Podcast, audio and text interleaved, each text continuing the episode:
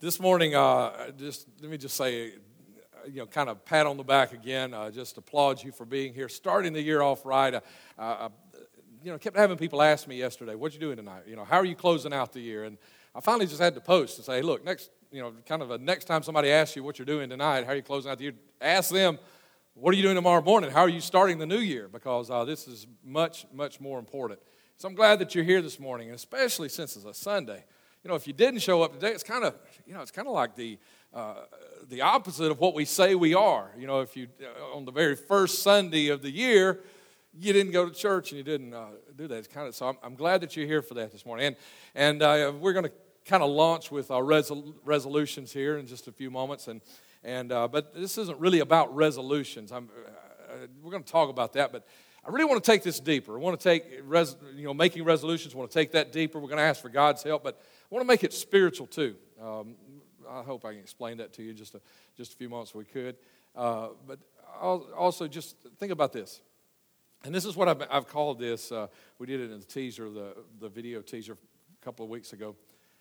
Is that 2012 is a year of opportunity. Now, I could have said that about 2011 as well.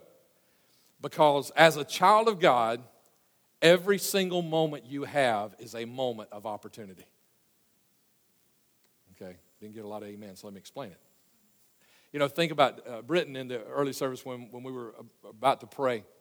He, he mentioned the story of that, that widow woman who lost her son also. He died. And they were on the way to the cemetery to bury him. And Jesus stopped the funeral procession and he raised the young man back to life.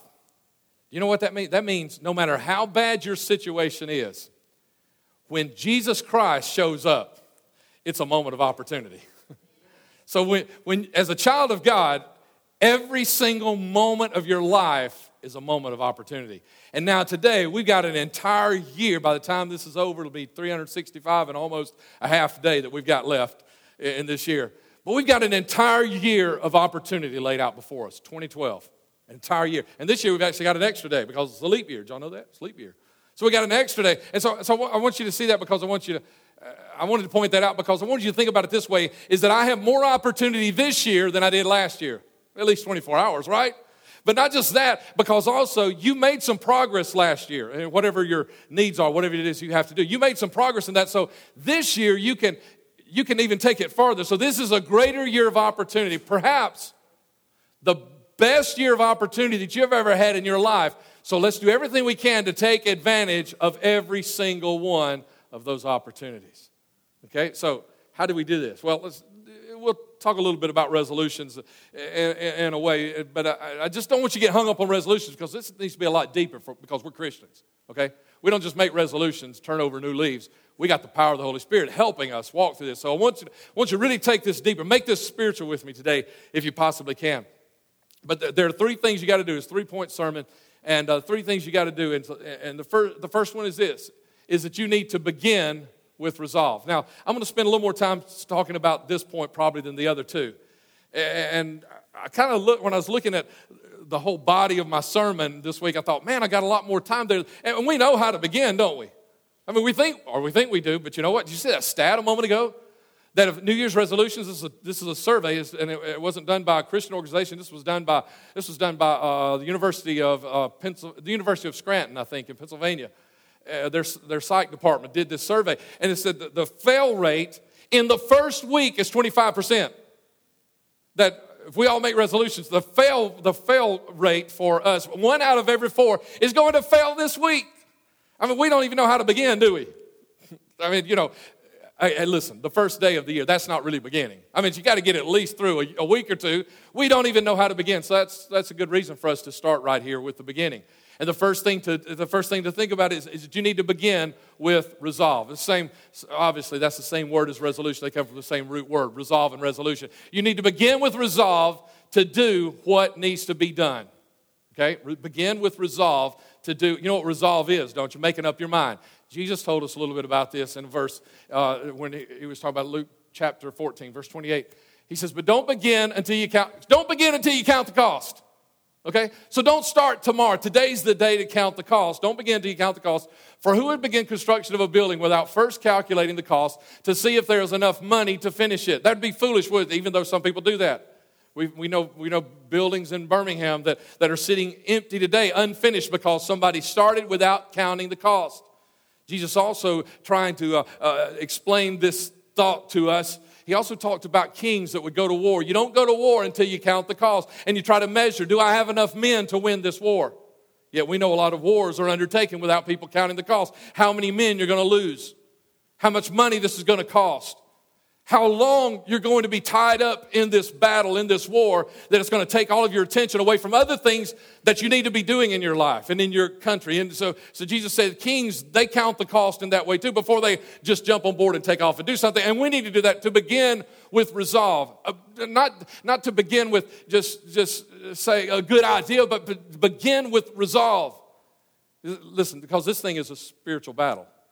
This is, this is going to be a war this, this year. Whatever it is that you need to accomplish this year, it's going to be a battle. If you need to lose 25 pounds this year, can I tell you something? It's going to be a battle. Somebody say amen. You know, whatever it is you need to do this year, it's going to be a battle. And you need to resolve and count the cost. If you want, if you've got uh, unsaved members of your family and you want to see Jesus Christ save their soul, write their name in the Lamb's Book of Life before the end of this year, can I tell you something? You need to count the cost because it's going to be a battle. I said this a couple of weeks ago that you, you people who are, uh, have uh, unsaved spouses and you, you're asking God to save their soul, sometimes it's going to get worse before it gets bad, better. That's the way any battle is. The very first moments are worse. And, and, and, you know, and so some people, you know what they do? Some people just like to, let's just stay in a, kind of a peace that we think we have. It's, it's kind of like we go back 75 years for an example. You know, right before, right before uh, Pearl Harbor was bombed. You remember, you remember what we thought was going on with the Japanese? I mean, we thought they were negotiating with us. We thought they were actually telling us, we thought they were actually wanting peace with us. I mean, that's the things they were telling Washington, even though they were planning this big attack against us. And, and everything seemed like peace, and then all of a sudden they attack us, and then it's war, and, and then fear overtakes, and, and men die. And a lot, of, a lot of stuff happens, and we end up totally engulfed in this in this war. Now on, on, in, in two different hemispheres we end up in this war totally engulfed. I mean it costs something. So make up your mind. Count the cost and make up your mind today and begin with resolve. Begin with resolve to do whatever it takes to do what needs to be done. Here's a uh, here's some of the areas that that you probably uh, uh um, I'm sorry, uh, let me give you these three points right here about beginning resolve. And, and, and we kind of just think it means begin, but no, look at this. It means, first of all, determine what needs to change. Okay, you need to lose weight. Determine what needs to change. Draw a picture of what you want life to be like on, on uh, 12, 31, 12. You know, you want to be 25 pounds lighter, you know. Or, or if it's your, uh, uh, your finances, you know, you can actually probably draw that out, like change your budget. Your budget today looks like this and it's a mess, and you want it to look like this. You can, but most of these, when you're talking about drawing a picture, most of these, it's a mental thing. It's like, what do I want life to be like? And, and, you know, some people, you know, John and April were in service with us. They're, they're in early service, and, and uh, you know, she looks like she's about 10 months pregnant. You know, you know what I mean? And uh, they're going to have a baby here in just, just probably another week, two, maybe three. They're going to they know that life is going to change for them in 2012. That's not what I'm talking about, though. I'm not talking about the things that are going to happen. I'm, I'm talking about making, making a plan, an idea. What do I want life to look like differently at the end? And then, so that's like, we've, we already know what point A looks like. Here's point A want to draw a picture of what point B looks like. And so, thirdly, make a plan for how to get from point A to point B. It's not going to happen just because you say, I want to lose 25 pounds. Anybody ever lost weight just because you said, I want to lose 25 pounds? If so, you need to teach class. Uh, you can sell some books. Let me tell you, if all you got to do is say it, there has to be a plan. You want to raise good kids? There has to be a plan. You want to pay off some uh, debt? There has to be a plan. So let me give you some th- some areas that you need probably need to improve. Relationship with God. Every one of us probably. I, I, I doubt there's anyone that wouldn't need this on their list. Marriage and family, uh, in your career, in your finances, your ministry, your service, your, your service uh, to God, your talents. A lot of you have talents, or you're using them up for God. Here's some areas you need to improve. Your physical health. Uh, you need to exercise more. All of those kinds of things. There's some areas, and we're going to talk about a, a couple more maybe, but these are just some areas. Here's what I want you to do. This is a strange place to do it. I normally do it earlier, and I did actually in the first service, but I really wanted to do it right here. I want to have a word of prayer now. This is my, this is my opening prayer, okay? I want to have this prayer right now because here's what I want. I want to take a moment. I want you to decide what it is that needs to change about your life this next year. And here's, I, know, I know this is something that really you need to undertake with some prayer and some, and really take some time thinking about this. But here's the thing I know about you. I know in the ebb and flows of life, the ups and the downs, I know that when you get really, really low, I know you start looking at places in your life and you start saying, this has to change. Just about every one of us knows some of those places that have to change. You, you, don't need, you don't need two hours. You don't need to go off and do a retreat. You know something that needs change in your life right now. I want, you, I want you to decide. Now, listen, we're going to revisit this at the end of this message. And if you don't do this with me right now, you're going to feel cheated at the end of the message, okay? You're going to feel cheated. So don't get left out. I'm not going to make you stand up, not going to, do, not going to do anything weird like that, okay? But you're going to feel cheated at the end of this message. If you don't join me right now, close your eyes with me for just a moment. God, I ask you, Lord, help us see. Lord, I, pray, remind us, God, of those things in our life, God, that, that the things that this past year, Lord, that we really wished had changed. The things that over the past year, God, that we saw that we really wish we could have changed. We wish somebody had, had just, had just taken it out of our life or somebody had built something new in our life, God. Let, let us know. Let us right now make up our minds, God, of that thing, Lord, that we want to see changed this year, God, in 365 days, that we want it to be different than it was, than it, than it is now, God. Something that we want to be different different in 2013 if you, if you tarry uh, that is, that, than it is in 2012. God, help us, Lord. Decide that thing right now in Jesus' name. In Jesus' name. Have you decided? Everybody say amen. Amen. If you decided to decide something, okay, because we got to go somewhere with this just a moment. Let me tell you, that's not enough. Just deciding it's not enough. You got to do something with it. You got to have a plan, okay? Let's take, for instance, say you want to pay off some credit card debt. Okay, now if you're if you're above average, you know, I mean above debt and, and above in, in, above average debt, you know, you might have fifteen, twenty thousand dollars. You know, so uh, of, of debt, unsecured debt. And unless you got an awesome job and you're just blowing a lot of money somewhere, you ain't gonna pay that off in a year. So I mean, you can't just say I'm gonna pay it off. You got to have a plan, okay?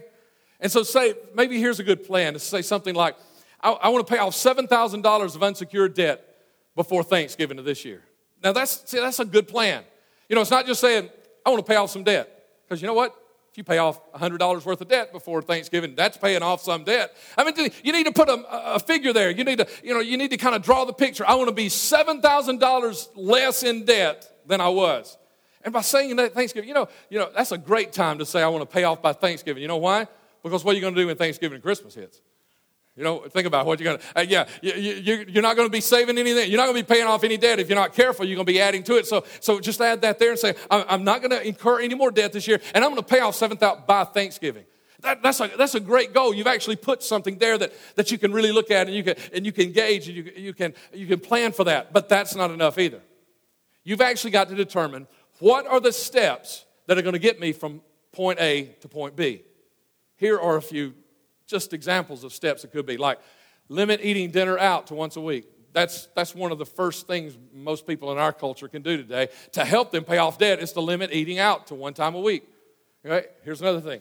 Is work to refinance the house. That's been you know the past couple years been an awesome time to refinance your house if you've been in your house for several years because interest rates being so low. And if you plan to be there for a while, now, I, I, listen, I'm not telling everybody to go out and refinance their house this week, okay? But we got some people around here that can help you understand that if you, you know, if you need to ask that. But that's a, that's a good plan as well. Also, attend the Financial Peace small group. There's going to be a Financial Peace small group here in beginning of February. Attend that. That's, that's a great idea. Some of you young couples, you definitely need to attend Financial Peace or meet with a dream advisor for accountability. It's part of our growth track. The growth track begins again today. 101 begins at 4 o'clock today. And I know it's a holiday, but hey, you're here. And I, and I know and there's some people, you need to be here and hear about what 2911 is about. But part of the growth track is the Dream Advisor program. And we actually have people that can help you budget, help you, help you figure out how to pay off that $7,000 worth of debt. So that'd be a great idea. And also read two books. I've asked the Dream Advisor team, I've asked them to put to compile a list of books for, for those who are struggling with finances, but not just that, those who are struggling in their marriage, those who are struggling with raising their kids, those who have addictions. I've asked them to put together a list so that we can, we can present those to you. know, and if you need, to, you need to know what are some good books that we've got those to you. So that these are some good these are some good steps. These are some things that will help you get to those get to that place. You cannot just say, I want to pay off $7,000 worth of debt, and it's going to happen. You know, for most of us, I, I don't know about you, but for me, to pay off $7,000 worth of debt before Thanksgiving, that would be a little over $500 a month in, you know, in about 10 and a half months. You know, that'd be a little over, five, a little over $500 a month. I don't have an extra $500 a month to throw at debt. Anybody else? I mean, you know, you know what that means? That means I'm going to have to cut back, like limit my eating dinner out to once a week or something. I'm going to have to find some places to cut back. Or, for example, you want to have a better relationship with your kids? You know, one of the best ways to do that is spend time with them, right? If you're as busy as most people, where are you going to find that extra hour a day all year long to spend with your kids? You're going to have to do like the eating out, cut it back. You're going to have to cut back on some other things. You're going to have to cut back on some of those games that you sit around and play, you know? You're gonna have to, you're gonna have to find some time. You're gonna have to cut out, you know, uh, uh you know, you know, just like right now is a great time for football. I mean, if you're a college football fan, I mean, this is awesome, right? I don't know what in the world I'm gonna do tomorrow because at noon tomorrow there are three SEC teams playing all at the same time on different channels. I don't know why in the world they did that to us. You know, this this is one of those times though, you know, that you re- really, you know, you really like to if you're into that. But you know, sometimes it's time to cut back on some of that. You got to cut back on some of those things. If you want a great relationship with God, what's it going to take? It's going to take spending some time with Him. Instead of listening to Rick and Bubba all the way into work, maybe you need to just uh, talk to Him. You know, in, instead of, instead of reading the newspaper every night, maybe you need to, uh, you know, cancel the newspaper. I mean, if you don't have any other time, cancel the newspaper and pick up the Bible. I mean, you're going to have to find some ways to cut back. You're going to have to put some steps in place. Say, this is the way I'm going to make the whole thing happen. I mean, this is how it happens right here is you've got to put all these kinds of steps in place. And if you do that, if you do that, then you can begin to see. That is the begin that's just the beginning. That's just the beginning is building the plan. And you know, you might need you might take a day, a week, uh, I mean you might take a week or maybe several weeks, maybe even a month to pull this plan together. But make a plan to get it done. Because we're going for something. Here's the second thing. Is discipline daily. How many of you like discipline? Most of us don't even like giving discipline, do we? Much less receiving it. We don't like discipline. Uh, you know, most of us don't like exercise, except for people like my sister in law, Margie, who likes to exercise just for the sake of exercising. Not me. You know, that's, you know, that's one of the reasons I'm such a bad golfer. And I said in the early service, listen, that's not the only reason I'm a bad golfer, but it's one of the reasons I'm a bad golfer, is I don't want to go to the driving range. I don't want to go to the putting green and putt. I want, I just want to tee it up and go, man. I want to play, you know? Uh, you know, the last church we uh, attended when we, before we uh, launched this, when we were working with First Priority and weren't pastoring at that time, it was over at Christway, and, and two springs in a row, they came to me and asked me if I wanted to play softball. Hey, we got to get in a softball team. You know what? I was excited. Yeah, man, I used to play two seasons of softball and a season of church basketball, and that, that's what kept me in shape, you know, and, and uh, yeah, I'm not doing that anymore. So I thought, man, this would be awesome. I love to play softball. I, I, I was already thinking I can carve out this night, you know, one night a week and probably do that. But then they told me about that other night. They didn't want to just play, they also had to practice. When they said practice, practice, what do you, you know, that's two nights. So I don't have time for two nights a week for softball to practice. I just want to, go, I just want to go play. You know, don't make me practice. I just want to play. That's the way I am. I, you know, I struggle with that, you know, of, of, doing the stuff that I'm supposed to do. You know, there are very few people like Margie, you know, that just love exercising, you know, or, or they love going to the weight room and working out just because I like to work out, you know, or, or they actually like going to the driving range, probably like Chase, and that's why he's such a good golfer, is he actually likes working on his swing. I just want to go play. But the people that, even if you don't like the discipline, the people that hang in there with the discipline, you know, here's the thing as they understand is the, that the discipline is the way to get to the goal. If I want to pay off some debt, I got to be disciplined to say, nope, one time a week, that's all. Nope, I'm not buying this. Nope, not putting anything else on the credit card. Nope, it's, it's the discipline that gets me to the goal. If I want a better marriage, it's the discipline. It might not be as fun. Some of the things you have to do in a marriage might not be as fun, as some of the, as the goal that you're trying to get to, but it's the discipline that gets you there. You want a better relationship with God? You know, sometimes, oh, you know, 11 o'clock at night, you know, you say, you, you, don't have, you don't have to read the Bible every day to get to heaven. No, you don't have to. But there's a discipline. There's discipline because I want a great relationship with God. And sometimes 11 o'clock at night, you've had one of those days where the phone uh, woke you up in the morning, you know, and you've been running all day long. You hadn't even had time to hardly, you know, just throw a quick prayer up to God, much less really spend some time with God. 11 o'clock at night, you're about to lay down, and you're thinking, well, you know, I can get by. Yeah, you can get by. But that's not the goal. The goal is not to get by. The goal is to have a, have a better relationship with God. And so the daily discipline says at 11 o'clock at night, if I realize I haven't prayed and I haven't read my Bible before I go to bed, I'm getting the Bible out and I'm praying because it's the discipline that's going to get me to the goal of having the relationship that I want to have with God. It's the dis, and nobody likes discipline.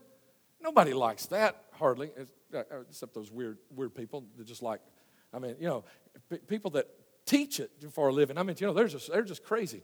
But, but, you know, Margie's one of those. You know, she, you know, they're just crazy. They do that several times a week. I mean, they do it for themselves and they teach other people to do it. And I say, I could do that. You know, I could stand in front of the class and say, okay, now spin, spin, you know, keep going, keep going.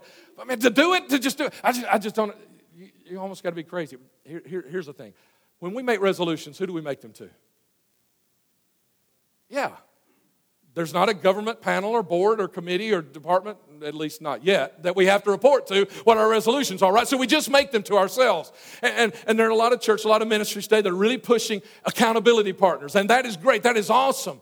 Especially young, young people, young Christians, you really need accountability. Somebody that can hold your feet to fire. But let me tell you something. There are always going to be some areas of your life that you can hide even from the best accountability partner. And so, what you got is you can't rely on just that accountability partner. Every one of us has to grow up and be spiritually mature, be an adult, and say, I'm going to hold myself accountable.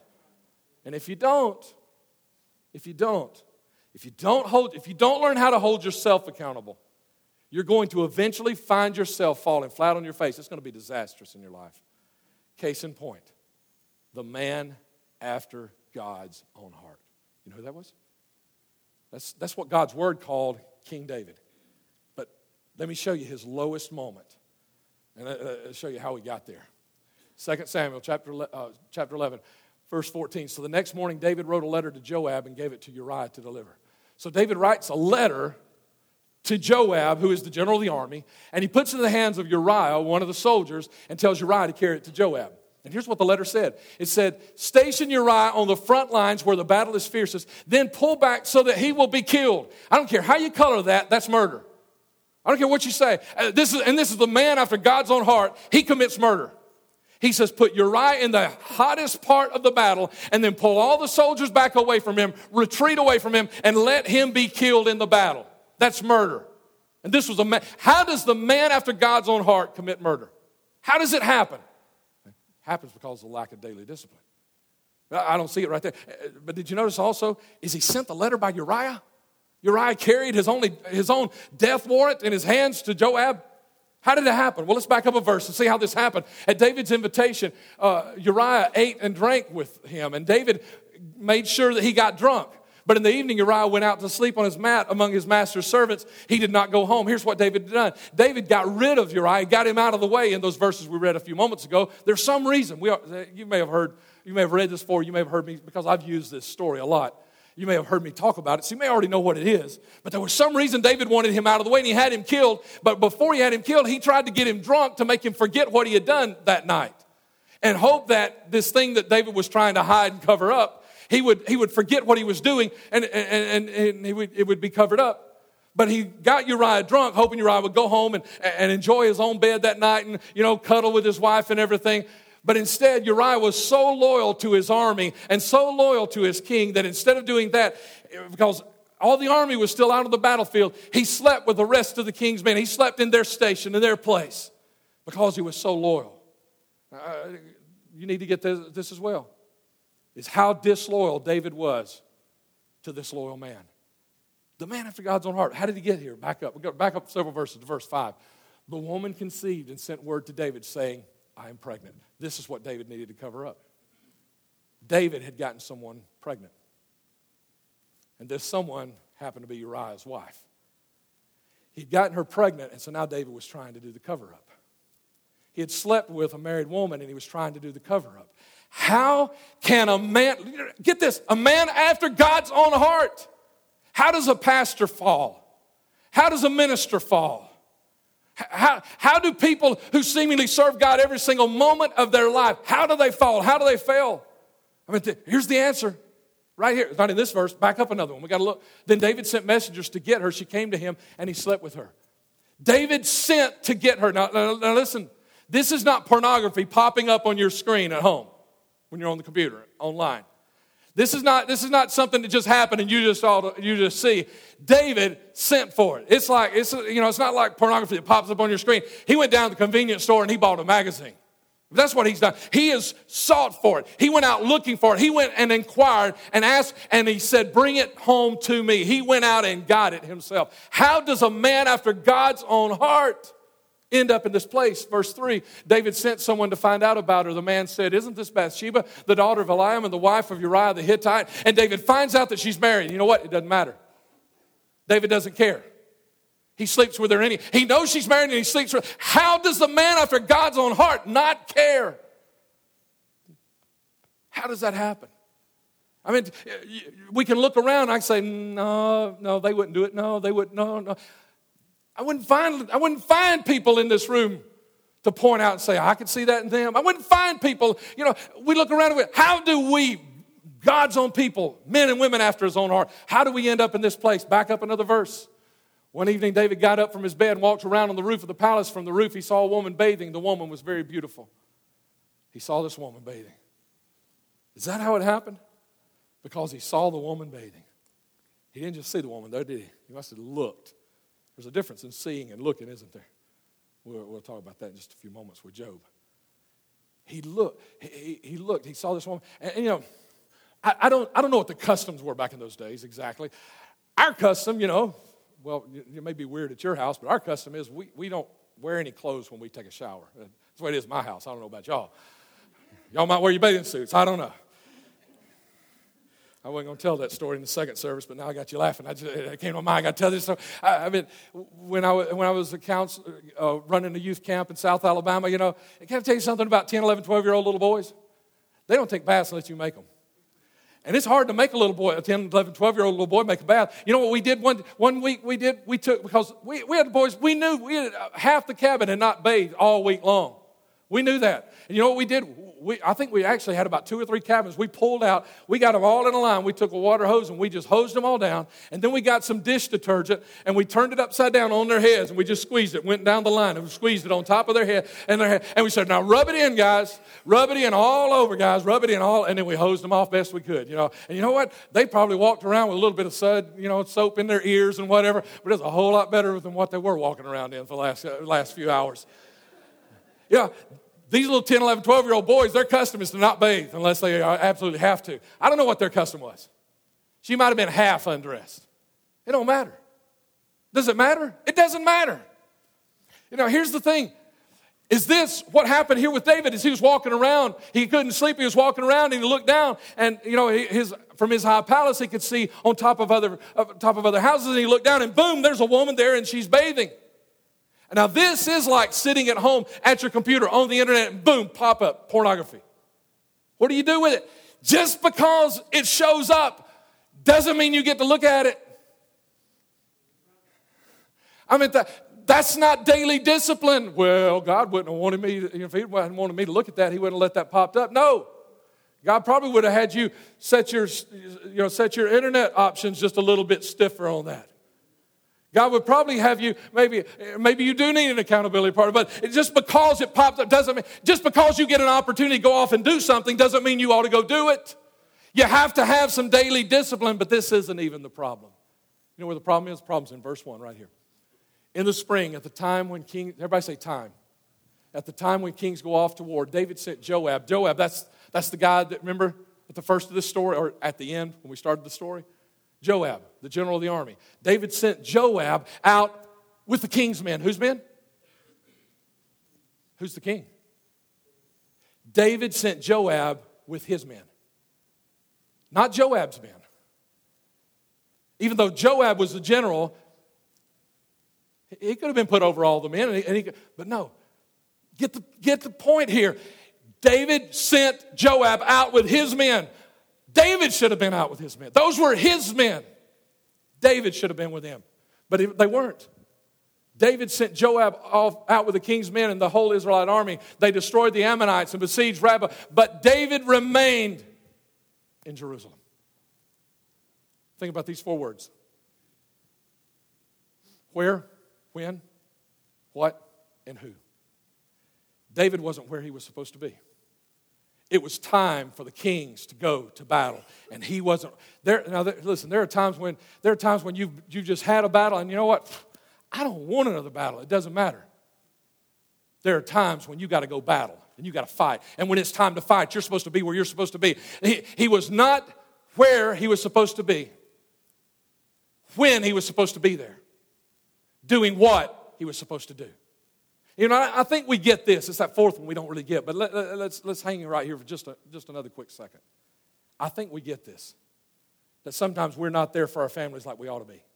Sometimes we're not there for a brother in Christ like we ought to be. Sometimes we're not there for others in our community like we ought to be. Sometimes we're not there doing the right thing at the right time and uh, in the place that we're supposed to be doing it. And I think we all get that.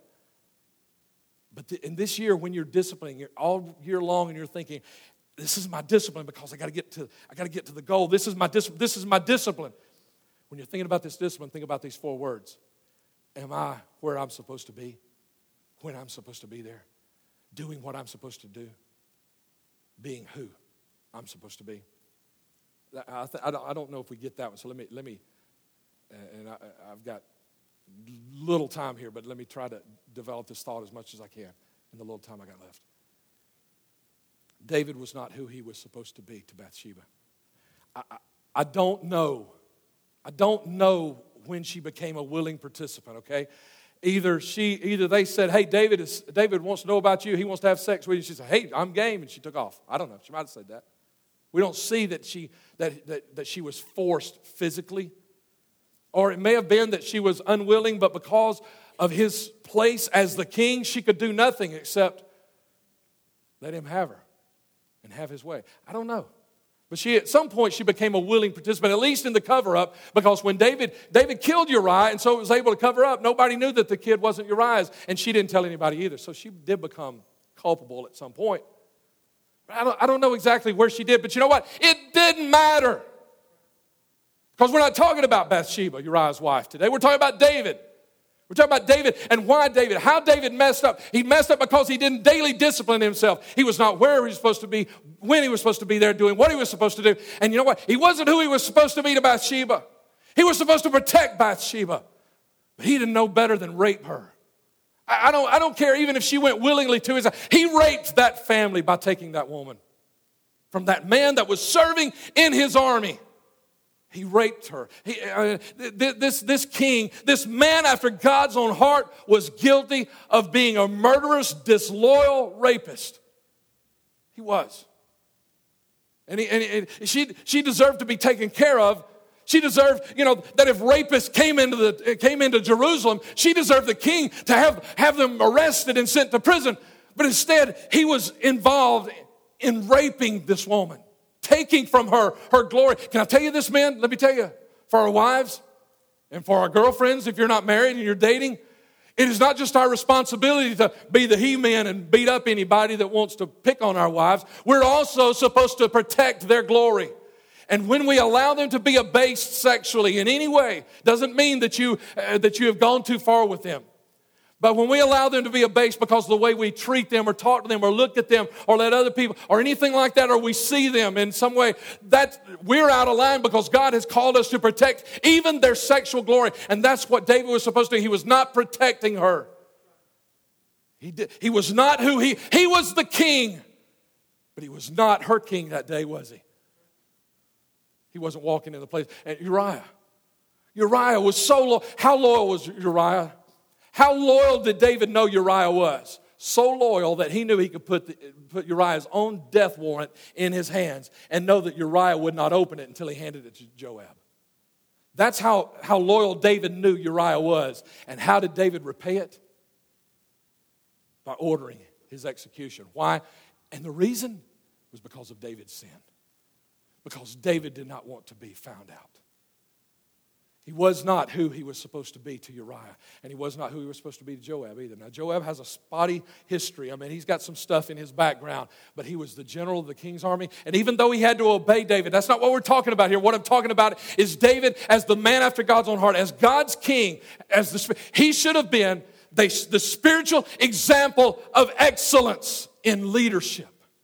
He should have been modeling before Joab. Here is the way we deal with our highs and our lows. Here's the way we deal with our goods and our bads. Here's the way we deal with our successes and our failures. But instead, he said, Here's how you cover it up, Joab. That's what he he didn't have to say the words. He showed Joab how to do it. David was not who he was supposed to be. You know what? David needed to learn what, jo- what Job knew. It's a pity that Job could not have taught it to him. He should, if he had been able to learn what Job knew. There's, a, there's just this great verse. I, I don't know about you, but I kind of skip Job as much as I can. If God, God makes me read Job, I read Job. But man, I get tired of those people arguing over whether, you know, righteousness, holiness, all that. But there's, there, there's some great stuff in there as well. And here's one that's really good right here. And every one of us needs to catch this. Job said, I have made a covenant with my eyes. Why then should I look upon a young woman? The man after God's own heart did not fail in a day he failed in the development of a lack of discipline. And here's what Job said Job said, Look, I don't want to have an affair on my wife. Then why do I need to be looking?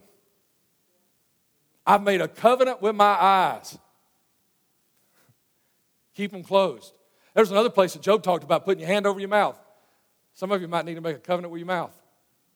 Amen or oh me? Uh, you, y'all worried about saying amen because you're sitting by the person that you think ought to make that covenant, right?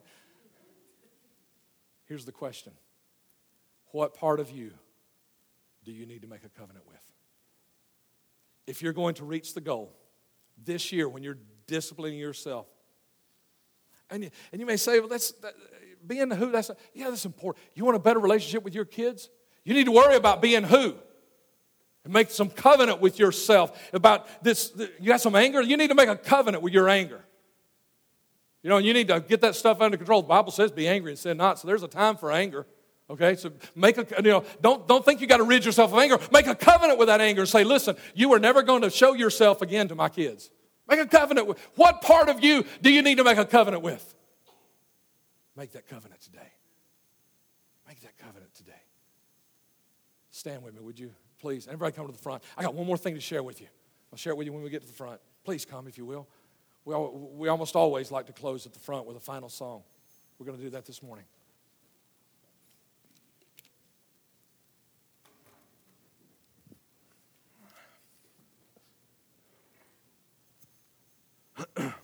step, step in so everybody can get out of the, out of the aisle, if you will.